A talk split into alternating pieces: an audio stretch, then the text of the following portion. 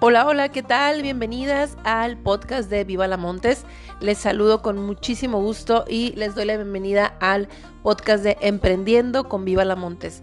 Este poderoso medio para establecer contacto con ustedes, darles toda la información y juntas ir creciendo en este apasionante mundo del emprendimiento. Bienvenidas.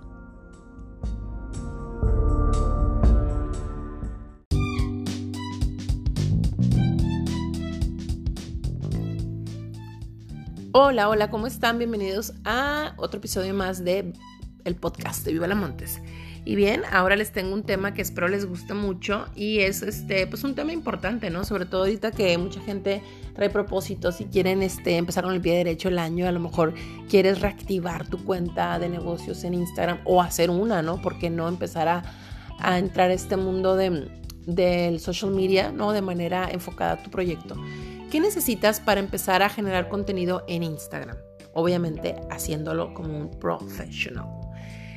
Pues bueno, básicamente necesitas pues abrir una cuenta de negocios en Instagram o la que ya tienes ahorita convertirla a una cuenta de negocios o a lo mejor ya tienes una pero no le has dado el enfoque que quieres, a lo mejor necesitas hacer una limpiecita, no una limpieza, por eh, archivar algunas publicaciones que no tengan mucho sentido con lo que quieres mostrar Mucha gente me dice, oye, ¿me quedo con la cuenta que ya tengo o creo una nueva? Todo depende. Cuántos seguidores tengas en la cuenta que tienes ahorita, quiénes son las personas que te siguen, a lo mejor te conviene empezar de cero, a lo mejor puede ser una migración paulatina de los contenidos.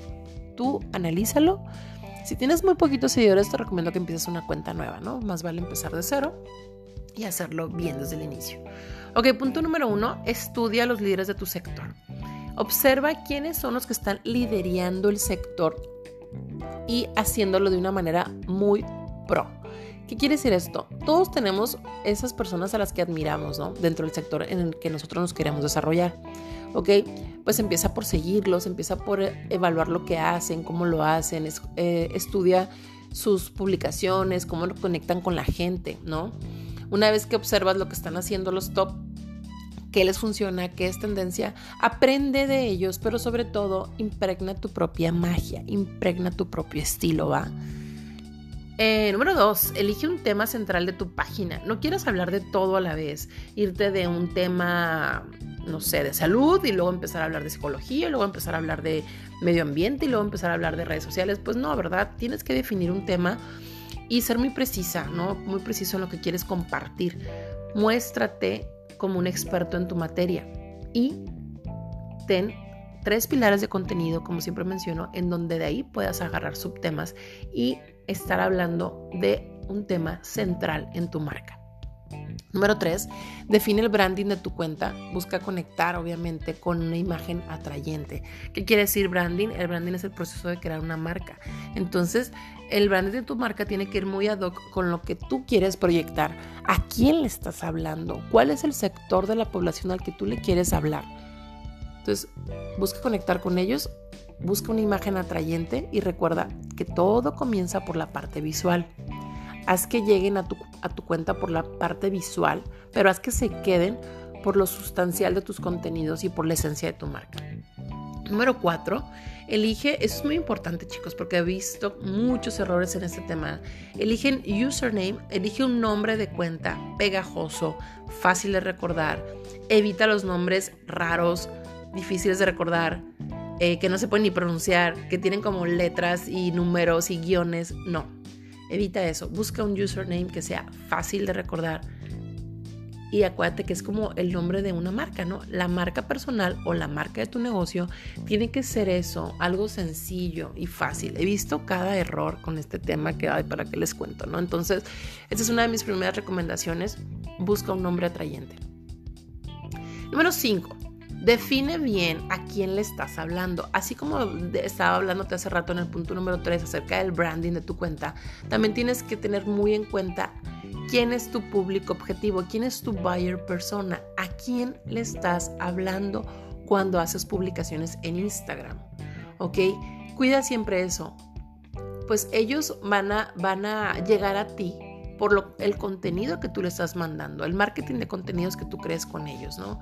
Así que define en una hoja, en, en una nota de tu computadora, en una nota de tu celular, quién es tu público objetivo. Yo lo definí en un inicio y dije, bueno, son mujeres de 25 a 35 años que tienen deseos de emprendimiento, ¿no? Que a lo mejor son profesionistas, están trabajando, están, están este, desarrollando su carrera, pero no están satisfechas y quieren algo más. Así que yo decidí hablarle a ese sector, aunque también me siguen hombres, también me siguen mujeres más grandes, algunas más chicas. Yo tengo definido mi sector, mi buyer persona, así que te recomiendo que hagas tú lo mismo. Número 6. Súper importante, crea un calendario de publicaciones, un calendario de contenido. Organízate, porque estamos rodeadas y, e invadidas de tareas, de hijos, de marido, de trabajo, de jefes, etc. Entonces, si tú no te organizas para tus contenidos, creo que por ahí vamos a empezar a fracasar. Así que haz un listado, haz un Word, un Excel, una presentación de PowerPoint, no sé, como tú quieras, de los temas que vas a hablar.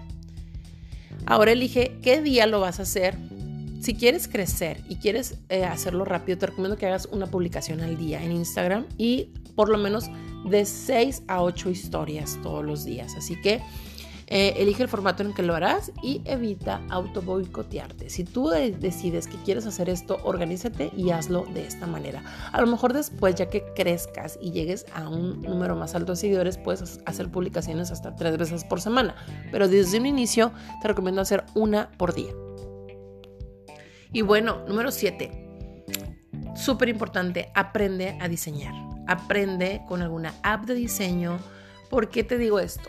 Porque en un inicio, si tú estás emprendiendo o estás queriendo iniciar una marca, un contenido en Instagram, pues no vas a tener de repente quien te haga los diseños. Si tienes a alguien, excelente, pero creo que nada como que tú misma le impregnes tu, propia, tu propio estilo, ¿no? tu propia esencia en los diseños que puedas subir a tus, a tus publicaciones en Instagram, a tus historias.